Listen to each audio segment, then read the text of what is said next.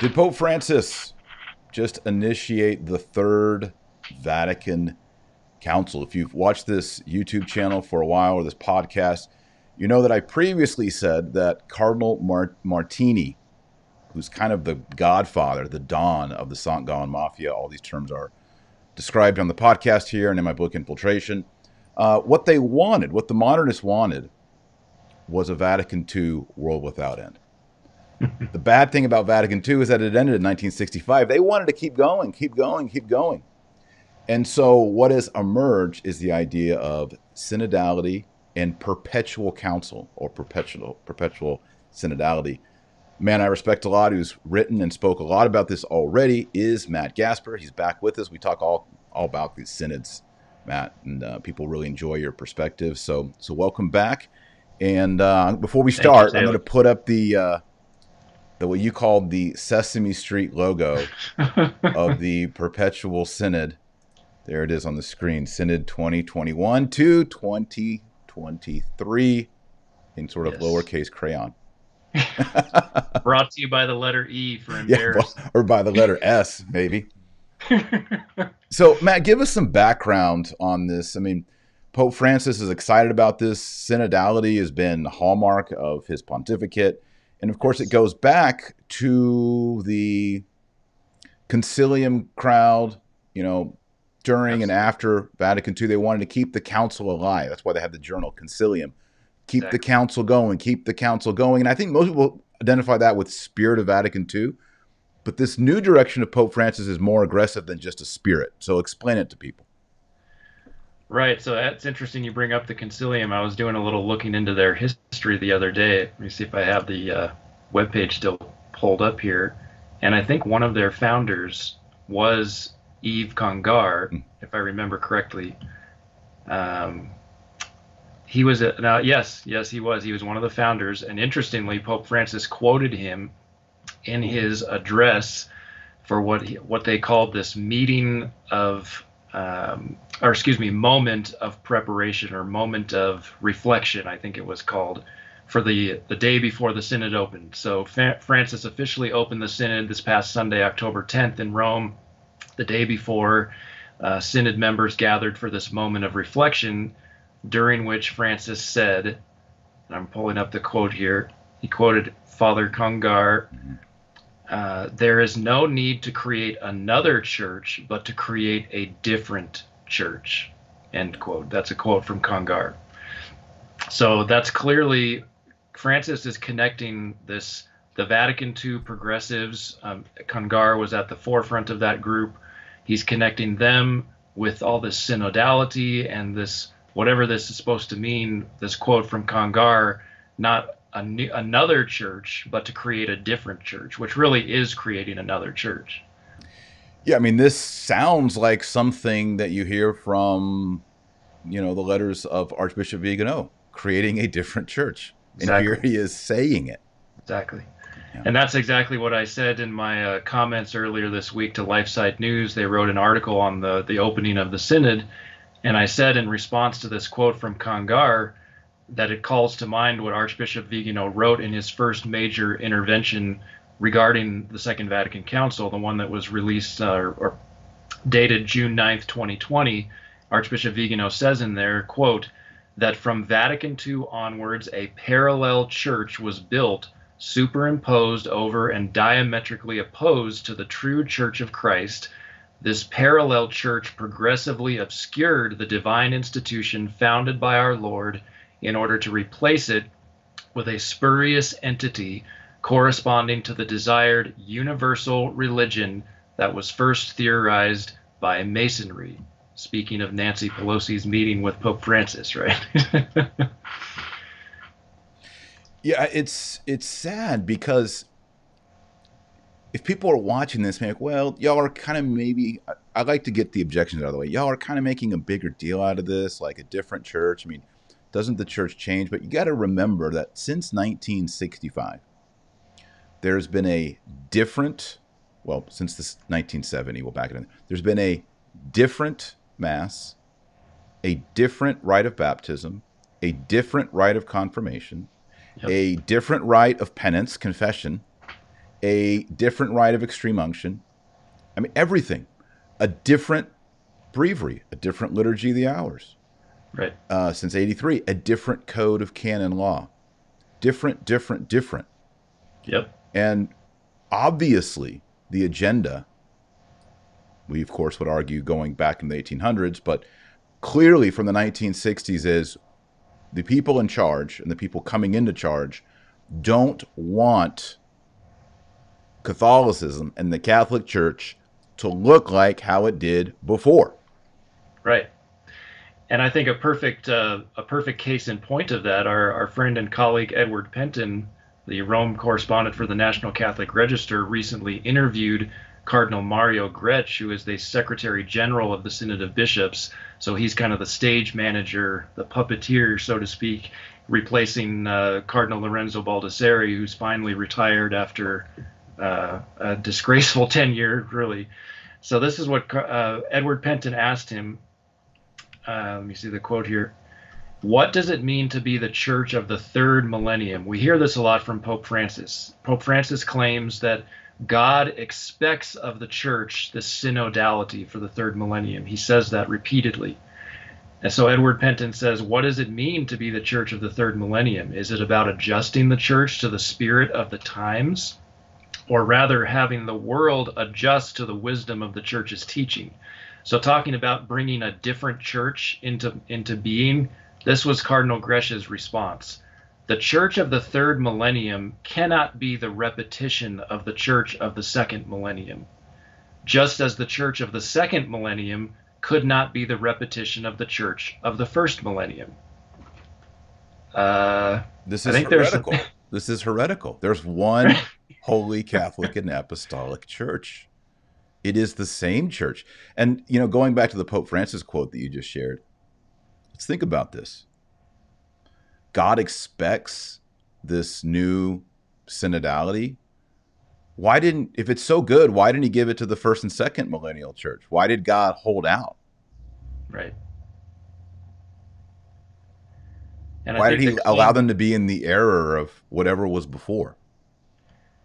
And I'll give you a, I can find the quote real quick from the. So there, we're going to discuss, I think, today two documents uh, for the synod: the preparatory document, which is kind of like the theory behind it, and then the handbook or the vademecum, which is like the practical how-to uh, guidebook for this thing.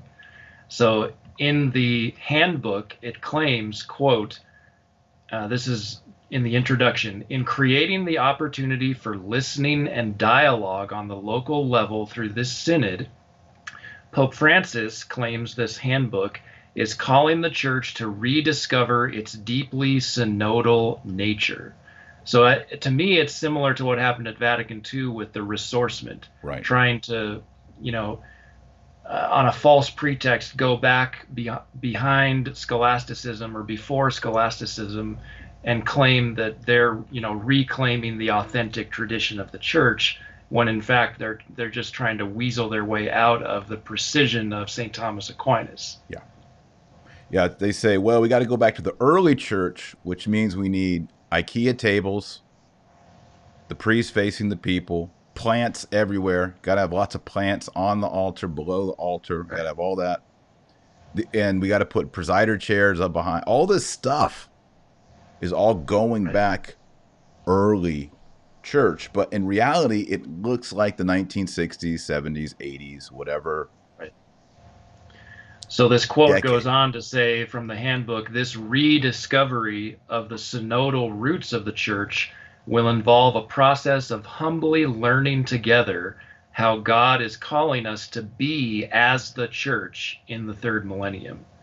So apparently, how we were the church in the first millennium is not good enough anymore. How we were in the church in the second millennium is not good anymore. We have to learn how to be some kind of new church for the third millennium. Yeah, you know, there's a, a spiritual author named Joachim of Fiore. Joachim of Fiore. He's very popular, especially amongst the early primitive Franciscans and spiritual Franciscans. He said that the church would have three ages. The first age would be the age of the Father, the second age would be the age of the Son, and the third age would be the age of the Holy Ghost. And in the third age, grace wouldn't be mediated. I mean, there's illusions that you won't need sacraments. It'll be a mm-hmm. spiritual. In fact, a lot of Protestants appealed to Joachim of Fiore by saying, "Aha, we're getting into the third age of Right. the Holy Ghost, where we don't need the Pope and the priests and the sacraments. It's just Jesus and me." That idea. Right. And that's this idea that somehow the Catholic Church is going to go through a three age period. I don't see that in Scripture. I don't see that in the Church Fathers. It's sort of this late medieval idea that was actually condemned and not promoted. I think St. Bonaventure was kind of into it. I might be wrong on that, but, but still, it's minority view that Right. that we're going to transform and become a different church, to use the language, right? A different church. Hmm. I don't want to be a different church. No, definitely not. Definitely not. But I know somebody who did, and I think you were going to talk a little more about him. Was Cardinal Carlo Maria Martini? Yeah, let me put him on the screen for everybody. This is Cardinal Martini, not Appletini. You might expect that he'd be Cardinal Appletini. It's Cardinal Martini, and uh, he was. I mean, he was the the kingmaker. Very influential. He was in Milan, uh, very powerful amongst the the Italian bishops, but also throughout Europe. And he's the one who called for women's ordination. Um, he was very critical of the church's teaching on sexuality. He Yep. also questioned contraception, uh, the, the church's teaching on contraception. Um, yeah, and, and I think from a from a historical point of view, you need to realize that Milan, which is also where Montini came from, that's who became Paul VI. Right. Milan is a banking center, a metropolitan center in uh, Italy, and it's very key uh, when it comes to the financial intersection with the spiritual Yes. intersection. Uh, As and I Francis think we're just says, now coming to everything is understand that connected. As Francis says, everything is connected, right? Everything is connected. So, um, I mean, I have all of his positions in front of me, but I don't, I don't know if we should go through them. It's pretty much everything that would you would assume a liberal cardinal would believe. He Right. did, um, but he did it back before people were public about it. You know, pre Francis days, pre Benedict days. Uh, back when it was controversial, he was being bold and you know being open to women's ordination and lay ministry and um, civil unions and female deacons. Right. Basically, supported female deacons. the whole agenda of Francis comes from Martini and the St. Gallen Mafia. Yes. There was one article I wanted to give a shout out. Uh, a young lady named Julia Meloni, who's recently written a book on the St. Gallen Mafia, which I've reviewed and and uh, had the privilege of endorsing. She wrote an article last month for 1 Peter 5 called "The Weapon of the St. Gallen Mafia is Synodality." hmm And just this is what she wrote. At the Mafia's January 1999 meeting, according to the authorized biography of member Godfried Danneels, Martini shared the latest permutation of his dream. And this is a dream basically of the synodal church that he talked about back in the 80s. He said he wanted a new council. It was the deepest dream of a man who would one day tell Aldo Maria Valli, a famous Vatican journalist, that the time of Vatican II had been the greatest period of his life. And as you said earlier, they, the progressives just never wanted it to end. They wanted it to be perpetual. So she goes on to say later that year at a synod on Europe, and that was held in uh, October of 1999 under John Paul II, Martini stood up and shared a version of this dream. Invoking Vatican II's memory, he spoke of a future, quote, collegial and authoritative consultation among all the bishops, end quote. Then he listened, uh, listed, excuse me, the key issues to address collegiality, from sexuality to the deficit of ordained ministers, et cetera, et cetera. So during that 19, October 1999 address, even though he never used the term council or new council, essentially that's what he's talking about. He's talking about an extension of Vatican II, a de facto Vatican III. which can perpetuate because I mean, if everybody remember, all the controversy that we've been discussing for the past three years has all emerged from the synods. Right.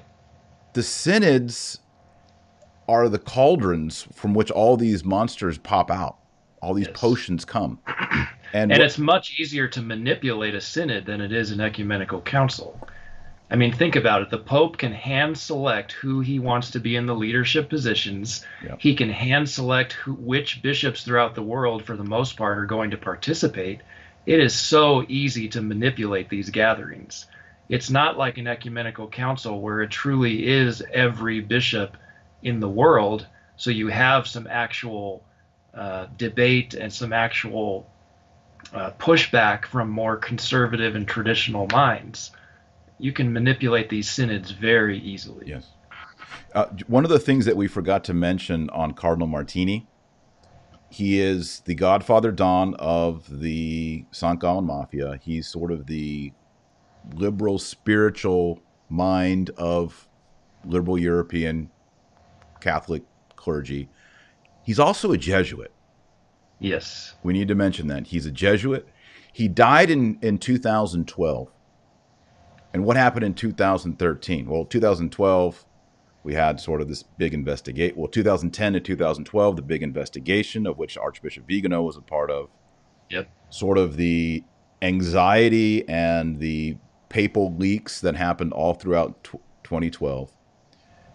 Cardinal uh, Martini dies in, I believe, the summer of 2012. And then we have a papal resignation, a conclave, Pope yep. Francis. And we know from the likes of ex Cardinal McCarrick, and we know from Cardinal Danneels that there was this group with an affiliation with meeting in St. Gallen, Switzerland. When we yep. say St. Gallen Mafia, we mean St. Gallen, Switzerland. That was the hub, that was the meeting right. place. And I've explained in my book Infiltration why it has occult origins and histories um, in the 1900s in that area. Um, but he's a Jesuit. And in a way, his mind is downloaded into that of Francis. Yes. Yes. I think some people even refer to him as the ante pope, not meaning anti like against pope, but before the Previous. the proto the prototype for Francis. A N T E. Yeah. People need you know, we talk about Bugnini a lot. He's the one who you know, designed the Novus Ordo and rewrote all the liturgies. But I, I really think we traditional Catholics, we need to also start making ourselves familiar with Cardinal Martini. Because yes. when it comes to the theoretical elements in the implica- in the implementation of these liberal ideas, especially under Francis, it comes from Cardinal Martini. Actually, my predecessor at Catholic Family News, John Vennari, God rest his soul, um, yes, he actually very early on in the pontificate of Francis wrote a dynamite article called the Martini Pope. Mm-hmm. So he was very early on was catching on. There's a significant connection here between Cardinal Martini and Cardinal Bergoglio.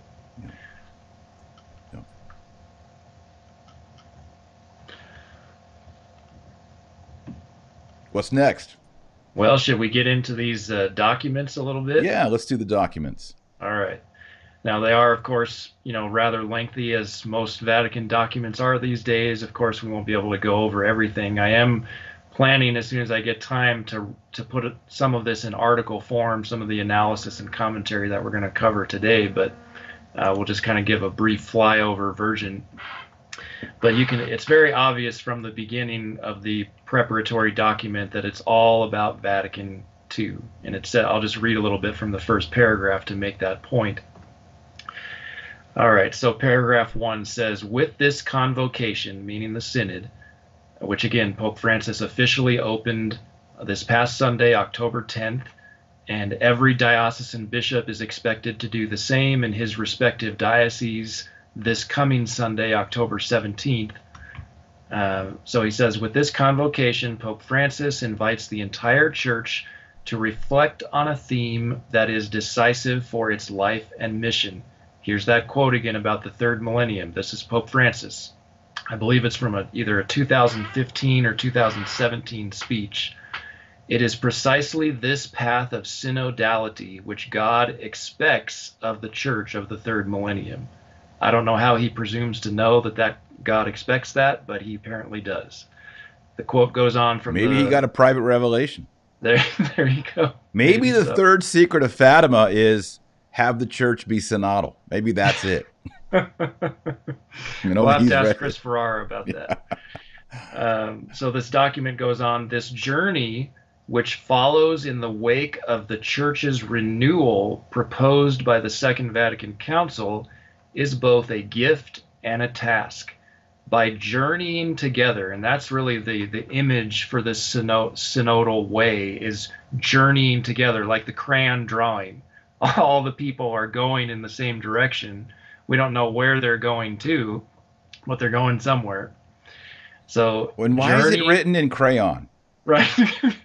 I mean, can I just take a moment? Let's blow this up here. And in Yes. fact, uh, someone in the comments just said the artwork artwork says it all. Yes. Synod 2021 for a synodal church, communion, participation, mission, and all these people. I mean, there's like a, is it a tree? Is it an orange tree? An orange sun? I have no idea what that's supposed to symbolize. I don't know. I mean, this is like something cute that Margaret, my five year old, brings home from school, and I'm like, that's cute. And then I say, well, what is it though? Yeah, You have to explain to me what what exactly it is. Interpretation. Why are all the logos in the last ten years coming out of the Vatican so lame? Even the Year Well- of Mercy was like this weird looking thing. And I gotta, I'll add this since we got this picture on the screen. So when Francis gave his address at the moment of reflection on October 9th, this is what he said. The Synod, while offering a great opportunity for pastoral, a pastoral conversion in terms of mission and ecumenism, uh, is not exempt from certain risks. I will mention three of these. So these are the three primary risks that Francis identified for the Synod. The first one is formalism. The second one, believe it or not, is intellectualism. Appar- Apparently, he's worried So- that it's going to be too intellectual. So formalism is bad, and intellectualism is bad. yes. All right, what else is bad?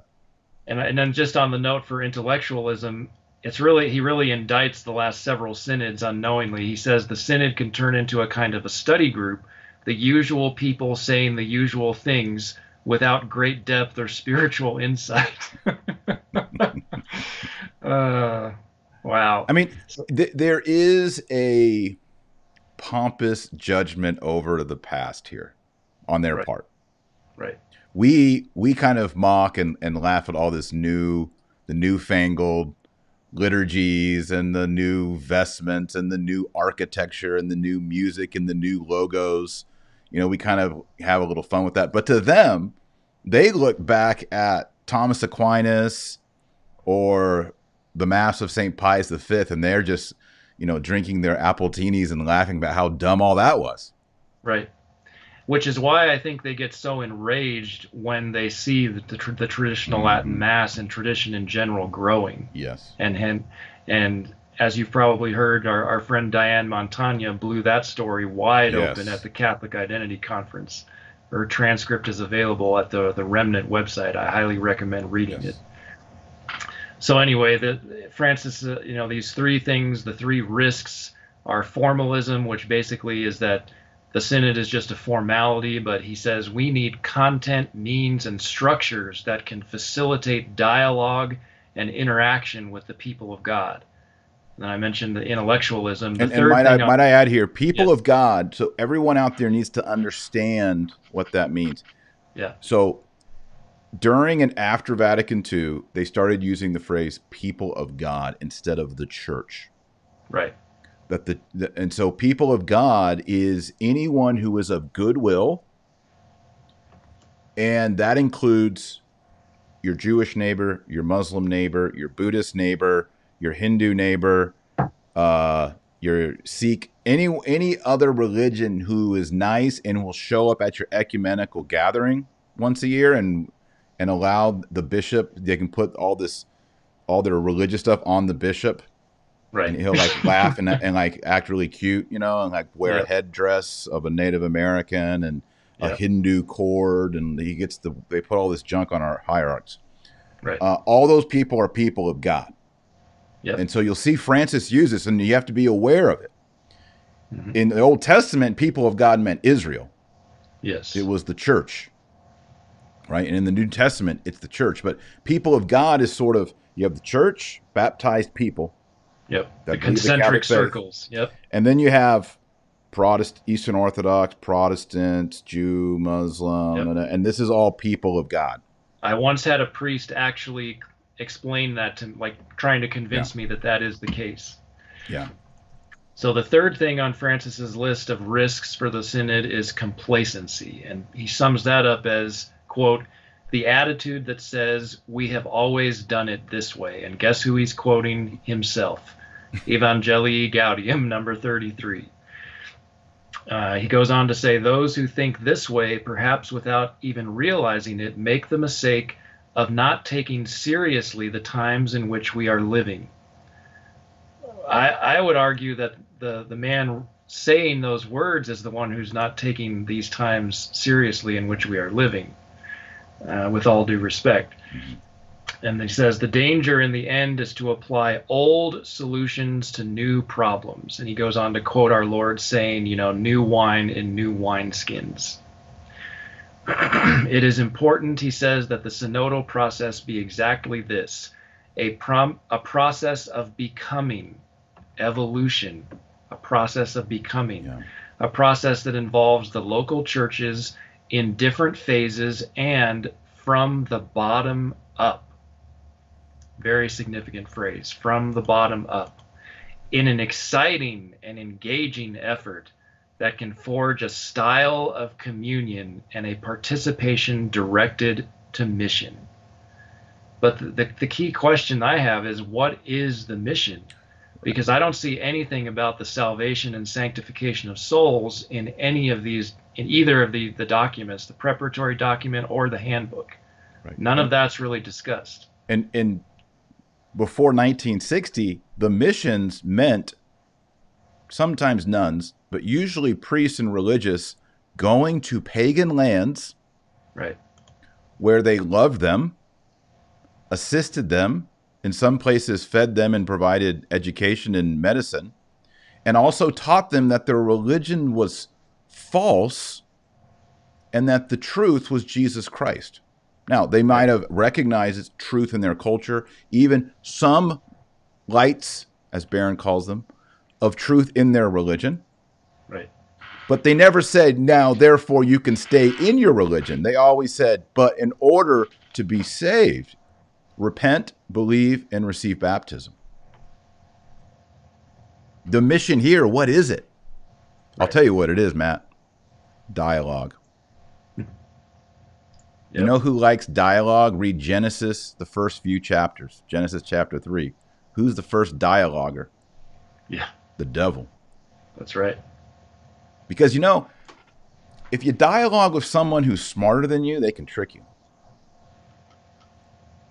Yep. That's you right. know? And speaking of dialogue, I mean, you're exactly right. That's what this whole synodal process is about, and it's a two-year process. Um, we're currently in, you know, so-called like phase one, the diocesan phase is what it's referred to in the handbook, and this is the fundamental. It's literally called the fundamental question, both in the preparatory document and in the handbook. It says. The fundamental question that guides this consultation of the people of God, that's what's going on here, a consultation, as mentioned at the beginning, is the following. This is the key question. A synodal church, in announcing the gospel, journeys together. How is this, quote, journeying together happening today in your particular church? What steps does the Spirit invite us to take in order to grow in our journeying together? I don't understand what they're hoping to accomplish by asking the people of God those questions, which are rather superficial and almost nonsensical. Like, what does it even mean? And where are we journeying to? That should be defined. Yes, exactly. Is we just on a journey like a, a stroll in the woods, or are we on a journey to heaven? Yeah, Because if we're on a journey to heaven, there's all kinds of things that we got to talk about, like baptism, confession, the holy sacrifice of the Mass, magisterial teaching, orthodoxy. All these things have to be out there. And I think really in the in this preparatory document, whoever wrote it, uh, you know, and Francis and his team really tipped their hand towards the end of the document in what they call 10 thematic nuclei to be exposed. And I'm certainly not a scientist, but I do remember from middle school, high school science that the nucleus is the part of the cell where the genetic information is contained. So I think that these 10 thematic nuclei really give us the DNA, so to speak, of this synodal process and what it's really all about. Right. And, and although this is a, a th- is it two or three year? This is three year, right? This new one. Uh, it's it's October 2021 through October 2023, so two years. Okay, two years. Although this one is two years, we we have them just about every year now. Right. So it's which didn't used to be the case. Yeah, so you might just say, well, it's only for two years, but we have to realize that when this two year one's over, there's going to be yet another synod. Right. And the difference with this one is that it's meant this is meant to fundamentally transform the way things are done throughout the universal church. Like they want this to become the norm. This consultation right. of the people of God, basically taking a straw poll about things. That's literally what they're calling for, which is demonstrated in the, the preparatory document. Maybe it'll work out, Matt. Maybe as the post Vatican II, spirit of Vatican II institutions crack, crumble, and fall to the earth. And all that's left are the growing traditional parishes, traditional Latin Mass, people generously having two, three, four, five, six, seven, ten, twelve kids. Right. Young men and women giving their life to the traditional orders. Maybe after 50 years, when they consult the faithful, they'll get a resounding return to tradition. Right. Exactly. Because what's going to be left when the the Cardinal Martinis and the Cardinal Bergoglio and that whole generation dies? Right. No one on earth will have any memory of Vatican II. Right. Right. So before I get into to some of these questions that I, I don't understand I'll have to look at the handbook again, but I mean, basically what they're wanting to do is to survey in each diocese everyone in the diocese. And I have to read this quote. I can't wait handbook. to get my survey. I'm going to staple attachments to it. That's exactly right. So, this is what the handbook says regarding uh, the diocesan phase, which we are currently in, which is going to officially begin this Sunday. Uh, and actually, I have to mention uh, Anthony Stine, who does uh, Return to Tradition, He's got some good content online. He actually suggested the other day that that trads kind of in not he didn't use the word infiltrate, but kind of get into this process and kind of insert some um, defense of tradition. That's so what I'm knows, saying. Maybe I'll show up at my archdiocesan event and see what I can do. but anyway, so here's what the handbook says. This is from section 2.1. Quote Dioceses are called to keep in mind that the main subjects of this synodal experience are all the baptized. Special care should be taken to involve those persons who may risk being excluded. And then it lists several. Now, groups. does that include baptized Lutherans, Methodists, Greeks? Greek Excellent Orthodox? question. Yeah. Excellent question. They don't. They don't uh, clarify, as right. you can imagine. Baptists? Can a Baptist fill out a How, survey? Well, actually, they do clarify. I'll get to that. Okay, I'll good. get to that. So here's what here's who they list: uh, are those who are at risk of being excluded. Women, the handicapped, refugees, migrants, the elderly, people who live in poverty, Catholics who rarely or never practice their faith. It literally says that in the text. Okay. Why are we surveying Catholics who rarely or never practice their faith to discern God's will for the church? it just makes no sense. I mean, I guess it could be helpful if we, you know, if it came back and said 40% who no longer attend don't attend because of sex scandals or something like that. Yeah, I guess that could be a legitimate thing. So, is there any more on that list? Can you read the list again for us? Yeah, so here's it's women, the handicapped, refugees, migrants, the elderly, people who live in poverty, Catholics who rarely or never practice their faith, and then it just says etc. So what if you're a white man who does practice his faith? Do you don't get to be consulted? You're just not at high risk for being excluded, I think is Oh yeah, yeah, okay. So this same section of the handbook also says while all the baptized are specifically called to take part in the synodal process, no one, no matter their religious affiliation, should be excluded from sharing their perspective and experiences. Insofar as they want to help the church on her synodal journey of seeking what is good and true.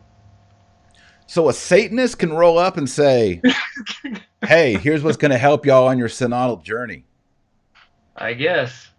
No one's excluded. Okay, that means No. we're not excluded. T- trads aren't aren't excluded. Right. They Right. say we can show up. Yep. All right, everybody. How many people are watching this right now? Eighteen hundred people. Y'all all have to promise right now. Y'all going to show up. Do not be excluded, and tell them what you hope the church does and is. Yep. read the Catechism of the Council of Trent, read the New Testament, and show up and say, This is the one holy Catholic and Apostolic Church. This is the liturgy, and this is the dogma, and this is the morality. Yep.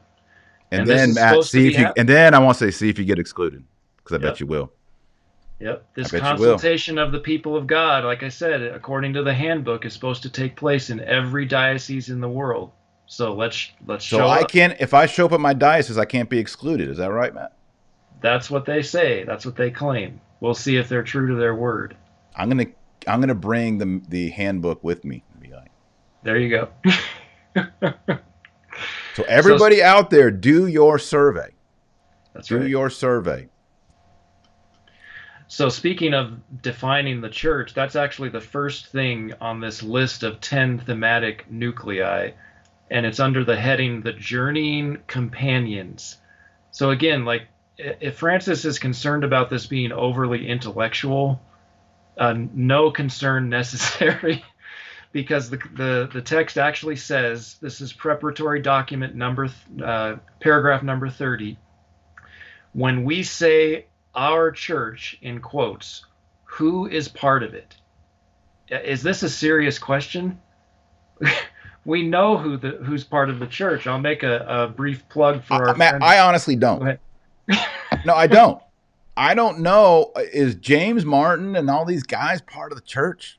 I've been reading Bellarmine. I've been had lunch with Robert uh, with um, Ryan Grant this past Yep. week. I mean, I'm trying to dig deep and figure that out. yep Are heretics part of the church? certainly not And then you get into formal, material, right manifest, all these things, and it's hard. So since you brought up Bellarmine, I was going to give a plug for our friend Ryan. You know, I got a Yes. copy of his translation of On the Church. Yeah, I got mine right here, Nice. dude. So this is up, what people, Bellarmine- If you know what's up, you're reading Bellarmine. That's right. All the people I know who are seriously struggling right now, trying to make a figure this whole thing out, we're all reading Yep. Bellarmine, sharing Yep. notes. And it's the what is this? The, the 400th anniversary of his death. This year. Correct. Yeah. And Ryan has written an excellent uh, two-part series for CFN. I highly recommend. He was down here in Dallas at Modern Day That's St. right. Peter giving a presentation this past week, and that's why I, I connected with him. So I'm on page 237 of On the Church. Okay. And St. Robert Bellarmine defines the church, the traditional definition. He says, the Catholic teaching is that the church is only one, not two, and the body of men of the same Christian profession and of the same sacraments gathered in communion is one and true, under the rule of legitimate pastors and especially of the one vicar of Christ on earth, the Roman pontiff. End quote. there you go. That is the church. That's it's it. not open for discussion. We don't need a straw poll. That's it. Yeah, everybody get uh, Ryan Grant has done all these translations. Here, here's a picture of him and I. He'll come up on the screen. Yeah, it's kind of a shaky picture. His hand was shaky. I think too many cigars or something. But we met up and we talked about all this stuff, man. We got into Robert Bellarmine and you know because Bellarmine is a Jesuit, a good Jesuit, and yes. he's writing in response to all the Protestants and all yep. their heavy punches against Catholic tradition, Catholic dogma, particularly what is the church and what about the Pope, what about bad popes and all that. Right. So he really is, I mean, he wrote the Summa on the church. Yeah. It's not called. The man the was a genius. Yeah, he's a complete genius. He a genius. He's, and really, I think that's the best source for us to study as Catholics in a troubling time. So that's the first thematic nu- uh, of, of the 10 thematic nuclei. Next, we have under the heading listening. How are the laity, especially young people and women, listened to? There you go. That that's the next big question. under skipping down a little bit, number four. It's young people and women. Yep. Yeah. Number number two is how are the laity, especially young people and women, listened to? Number th- number four, skipping down a little bit under the heading of celebrating, it says journeying together is only possible if it is based on communal listening to the word and the celebration of the Eucharist. Notice they give the, the priority to the communal listening to the word, the Protestant understanding right. of of liturgy, and then secondarily, the celebration of the Eucharist. So here's what they want to know. This is part of this survey process.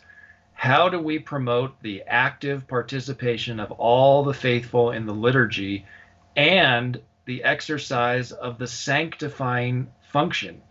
So this is going beyond Sacrosanctum Concilium, mm-hmm. which is where we got the whole, um, you know, active participation of the faithful and they're going beyond that to say exercise of the sanctifying function, yeah. which is the realm of the priesthood. Right.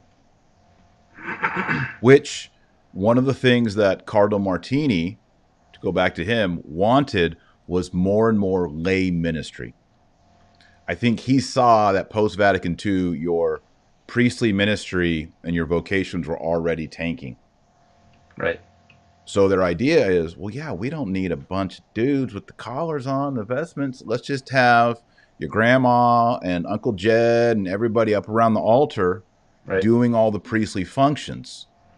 That's more communal, that's more synodal. And of course, what that means is a young man who's 15 to 18 years old, right. who's maybe discerning a religious vocation, like, well, I just don't want to be the guy who stands up there and then hands the ciborium to grandma and right. Uncle Jed. Exactly right? Or just sit there on the side while Deacon Larry gives the sermon.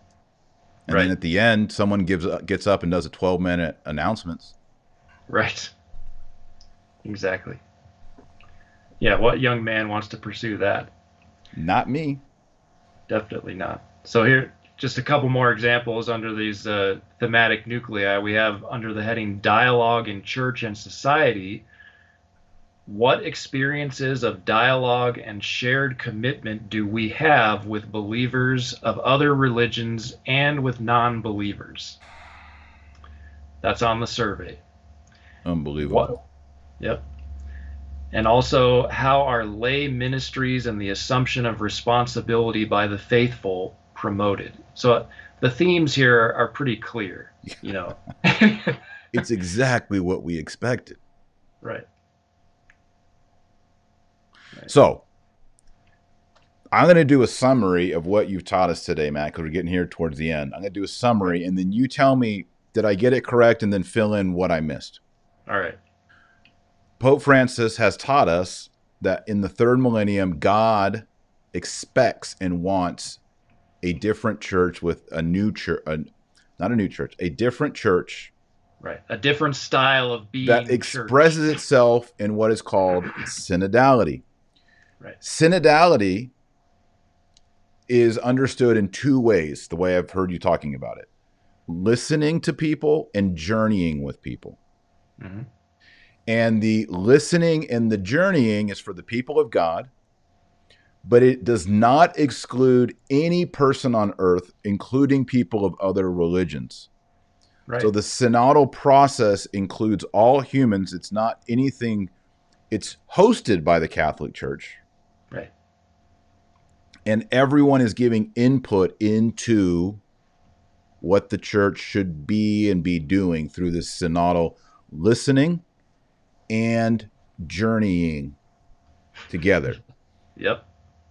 Did I get it and did I miss anything? I think that sums it up pretty well. And maybe just to recap, to go back to the quote I shared at the beginning from Archbishop Vigano, which I think sums it up so well. Uh, His Excellency said back in June of 2020, quote, that from Vatican II onwards, a parallel church, a different church, so to speak, was built, superimposed over and di- diametrically opposed to the true church of Christ. You could also call it like a virus within the mystical body of Christ, to use Ferrara's language. Yeah, I like virus. Um, I mean, I don't like this, viruses, but Right. This parallel church, says Vigano, progressively obscured the divine institution founded by our Lord in order to replace it with the with a spurious entity corresponding to the desired universal religion. I see that all over this synod. Universal religion. Abu think Abu Dhabi. Yep. Abu Dhabi. uh, that was first theorized by Masonry. So I think to sum up and end this program, I would say we are in the end stages of this building of this pr- parallel church, of this virus growing and infecting and infesting the mystical body of Christ. We've got to be reaching the end stages of it uh, some sometime soon. Yeah. Well, I keep saying I think we'll sometime in the 2050s. We're in 2021. I think in the 2050s. That's my gut. Right? Yeah. Not a prophet. It didn't receive a private relay. I think that's when we're going to start seeing. If our Lord doesn't return, I think that's when we might start seeing the reform. That's just my gut. I want to ask you something, Matt. Sure. How much would I have to pay you to get the Synod of Synodality logo tattooed on your arm? Like you're Uh, at no. the beach and you like got the Synod 20, 21, 23 logo tat, You mean the crayon drawing? the crayon drawing, permanent on your skin. oh my. Be bad, no. wouldn't it? Yeah, no amount of money for sure. Right, how about to get your car in a wrap? You know, like a car wrap. Mm, the hood, everything, Synod 2021. unbelievable. No good. You know, one thing before we close out that came to mind, which ties into all of this universal religion, first theorized by Masonry in Abu Dhabi. Uh, viewers may recall, and Archbishop Vigano was early on calling it out in late 2019. This Abrahamic family house monstrosity, where you got the the church, so-called, uh, the mosque, and the synagogue all in one complex, which is be it's being built All facing each other. Right. Yeah. Right. In this garden setting, like this, I guess they want it to be like a new Garden of Eden or some Yep. some nonsense.